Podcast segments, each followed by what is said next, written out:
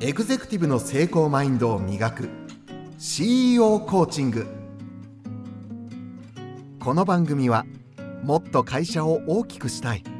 幸せになりたい。そして全ての従業員に幸せになってほしい。と願う。経営者。経営幹部。事業部のチームリーダーのポジションにいる。あなたに。今よりもっと成長できる考え方や行動の理論をお伝えするポッドキャストです。語り手はこの方。こんにちは。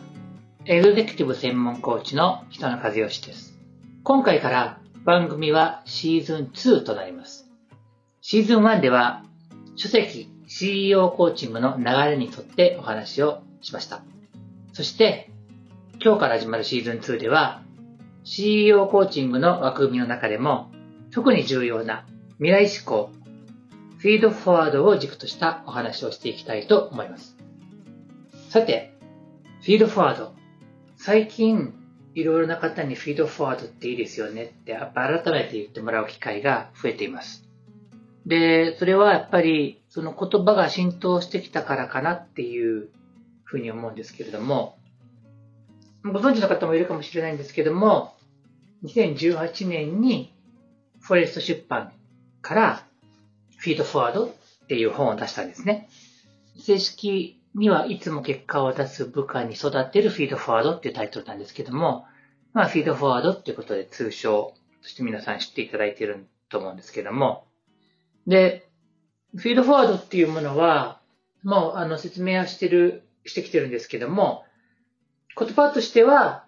もともと存在していますと。で、それは、工学ね、機械工学みたいなところで、動力をどうやってこう、伝えていくかみたいな、そういうものであったり、あとはその人間の脳のね、特に小脳って呼ばれる部分だと思うんですけども、で、こう、情報を伝達するみたいな、そういうようなあたりの領域では使われてきている言葉ではあったんですけども、つまりそれは前に送るっていう意味合いなんですね。フィードっていうのはその、例えばよく、まあ、あの、英語で言うと子供にご飯を食べさせるっていうのをフィードって言ったりするんですけど、まあ、よりこう、食べさせるとか与えるみたいな、子供だけじゃなくだけじゃなくて、そのペットとかね、動物とかにフィードっていうのは、あの、与える、食べさせるみたいな感じで、提供するっていうニュアンスがあると思うんですけども、そこに、あの、フォワードっていうね、前ですね。それからサッカーとかではよく言いますけど、前の方にいる選手をフォワードって言いますけども、前に送るみたいなニュアンスの言葉で、で、それがいろんな分野で使われてたんですけども、それを対人という分野で、まあ、正式に使い出したのが、2018年に出し出させてもらった書籍からかなと思うんですね。で、もちろん性格を期すると、英語なんで、アメリカだけがわかるんですけど、アメリカなどで、この言葉をいくらか使っている方もいたと思うんですけども、まあ、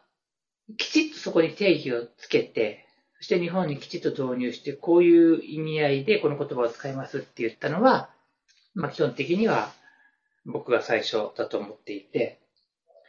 当然その、なぜこの言葉が使われるようになったかというと、フィードバックっていう言葉がすごく流行り始めて、流行っていた。流行っていたって言い方はあんまりこう、厚みがないんですけども、でもどう見ても流行っていた感じがして、で、それは企業において上司が部下に対してフィードバックをするとか、まさにこれを聞いてくださっている方ならば、聞き慣れた文脈での言葉だと思うんですけども、もともとそのフィードバックって言葉自体ですらも、もともとはその、さっきお話をした工学とかのところでのフィードフォワードと対になっている言葉であったので、それがその人間関係とか企業における人材育成とか、あるいはコミュニケーションの一種一種として持ち込まれたのも何十年も前の話じゃなくて、正確にいつかわかんないですけども、英語圏の企業で、などで使われるようになってから、まあ、そこまで長い昔ではない、そこそこ日が浅いと思うんですね。で、僕自身がそのフィードバックって言葉を初めて聞いたのは、えー、今から十数年前に外資系企業に入った時に、外資系企業ですから英語でフィードバックって言葉を聞いたんですよ。で、それは、それまで僕がその、英語圏であんまりこう、コミュニケーションしてなかったから、もっと前から使ってたかもしれないですけども、少なくとも、その頃に、耳にしてから頻繁に頻繁に聞くようになって、それがおいおいその書籍とか日本の企業の中で聞かれるようになったって意味合いで言うと、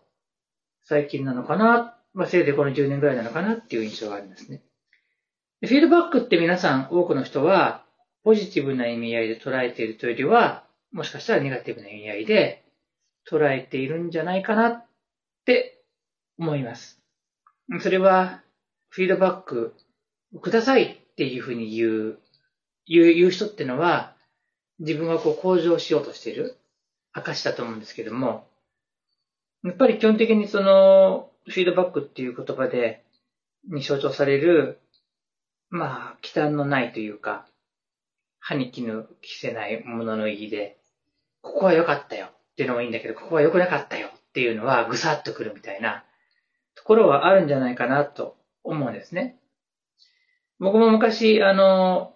ロックバンドで歌を歌ってましたんで、今日良かったよって言葉は聞きたいですけど、今日はここは良くなかったよって言葉は別に聞きたくないですからね。本当は聞く、聞いた方がいいのは分かってるんだけど、できれば聞きたくないっていう。その当時はそのフィードバックって言葉で会話してたわけじゃないと思うんですけども、まあできれば、あの、良い言葉を聞いて元気に前に進みたいと思って、ね、良くなかったところは、あの、自分が自覚してるんで、大概はね。そこをわざわざ言われなくてもっていうところはあるんですけども。ただまあもちろんフィードバックの価値は、自分では気がついていない、かった、いなかった改善点を言ってくれると、気づいていないんで言ってくれないと、あの、そうスルーされちゃうっていう意味で言うと、必ず必要なんですけども、もう気づいてることに関しては、もう言わないでっていう、分かってるよっていう感じ。あそこ音程外したよねとか、そんなことを言わんでええっていうのはもう分かってるじゃないですか、みたいな。そういうことってあるじゃないですか。まあもちろんそれでもね、あ、自分ではごまかしたつもりだったけどバレてたんだっていう っていう意味合いにおいてはもちろん必要なんですけども、耳に痛いことは痛いんで、まあそういうふうに言われないように次に向かって努力するっていうことなんで必要なんでしょうけどね。フィードバックを大好きっていう人もあんまりいないだろうなって思うわけです。で、これ問題なのは、フィードバックをされる側もなかなか、あの、しんどい場合も多いんですけど、する側もなかなかまあ別にね、嬉しくてやってるわけではないわけですよね。ただ、もう気がついた以上は言ってあげないとしょうがないから、言わないとなっていうふうに言うんでしょうけど、これ難しいのが、言ってるうちに、なんかこうエンジン、スイッチが入っちゃって、エンジンがかかってしまって、どんどん言っちゃったり、することもあり得て、最初は軽く言うつもりだったんだけど、なんか言ってる間に腹が立ってきたりして、なんかパワハラみたいにこう転がっていくっていう危険な場面もあったりするので、それをフィードバックという名前のもとで、それをする権利が上司にはあるんだとか先輩にはあるんだみたいな感じになると、ちょっとこういろいろ行き過ぎも出ますよね。だすごく扱いづらいんですよね、フィードバックって。今、フィードバックの話をしてるんですけど、ずっとね。難しいんですよね。あとその、ちょっと親子の例なんか話をすると、親が子に対して、大体こう、相手は小学生くらいだと思うんですけども、なんか言ってるうちに腹が立ってきて、どんどんどんどん言っちゃうみたいな、そういうのもなんか、起こりがち。だから、あの、いや必要な指摘はしないといけないし、それも良かれと思ってないんですけども、意外と自制しないと注意が必要ってことですね。で、何が問題かというと、もちろんそれがなんか相手の批判とか悪口みたいになっていっちゃうのは問題なんですけども、そう、そうではなく、淡々と事実を伝えられたとしても、ここからが肝なんですが、フィードフォワードっていうものとの対比ですね。フィードフォワードっていうのは未来に目を向ける、未来に目を向けることで何かを生み出そうっていう、そういうスタンスだったりコミュニケーションの手法ですけど、結局フィードバックっていうのは、過ぎたことを話してるんですね。当たり前ですけど。今日のライブパフォーマンスはこうだったよっていう話なんで、終わって1分後だとしても過ぎた話なんで、その過ぎた話は二度と元に戻ってこないっていうのが、もう一回できないんですよね。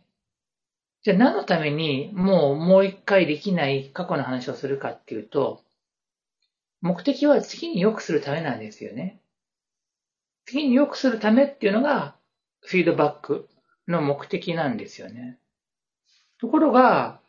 フィードバックということ、つまりその、すでに起きた過去のことを話すこと自体が目的になってしまうことが起こりうる。往々にして起こりうる。それがフィードバックの問題点で、それならば一層、フィードバックをするのは、未来、次のパフォーマンスなり何かを良くしようとすることを目指しているのだとすれば、最初からその未来に目を向けるっていう方法を優先させてはどうでしょうかっていうのがフィードフォワードなんですね。で、これがその、まあある意味、目から鱗だったことが多いようで、単純に次どうしようか、今度はどうしようかって考えるっていうことが忘れ去られるケースが多くて、反省から入ると未来考えない、考えるまで至らないことが多いってことですね。だからそこをこう、あの、反省から考えるんじゃなくて、次から考えるっていう習慣を確立するために、フィードフォワードというコミュニケーションを自分も、そして自分の周囲との間で行ってみてはどうですかっていう、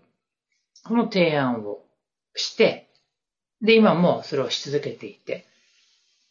で、できればこの、このアプローチ、フィードフォワードというアプローチを、未来に目を向けるってアプローチを、まあ、あの、日本中、世界中に広げていきたいと思って日々活動してるっていうのが、現在の僕なんですね。なので、まあ、これがそのフィードバック、フィードフォワードの対比ですけども、この先にもうちょっとこの続いていくシーズン2の中で、具体的な事例とか、僕はどういうふうにしてるかとか、そういったことも含めてお話ししていきたいなと思います。今日はここまでなんですけども、まあ、感想とかね、僕への質問とかは、ポッドキャストの概要欄にお便りフォームからあるんですね。そこで、あの、メッセージを送ってくだされば、それについても触れることができますので、そういった部分も活用してみてください。えっ、ー、と、今回からですね、今まではそのシーズン1を毎週1回配信だったんですけども、シーズン2からは、ちょっと時間は短くなります。今までよりね。だけど、短めの時間を週に2回配信していく形にしますので、少し、あの、頻繁にお会いできると思いますので、また聞いてみてください。久野和義でした。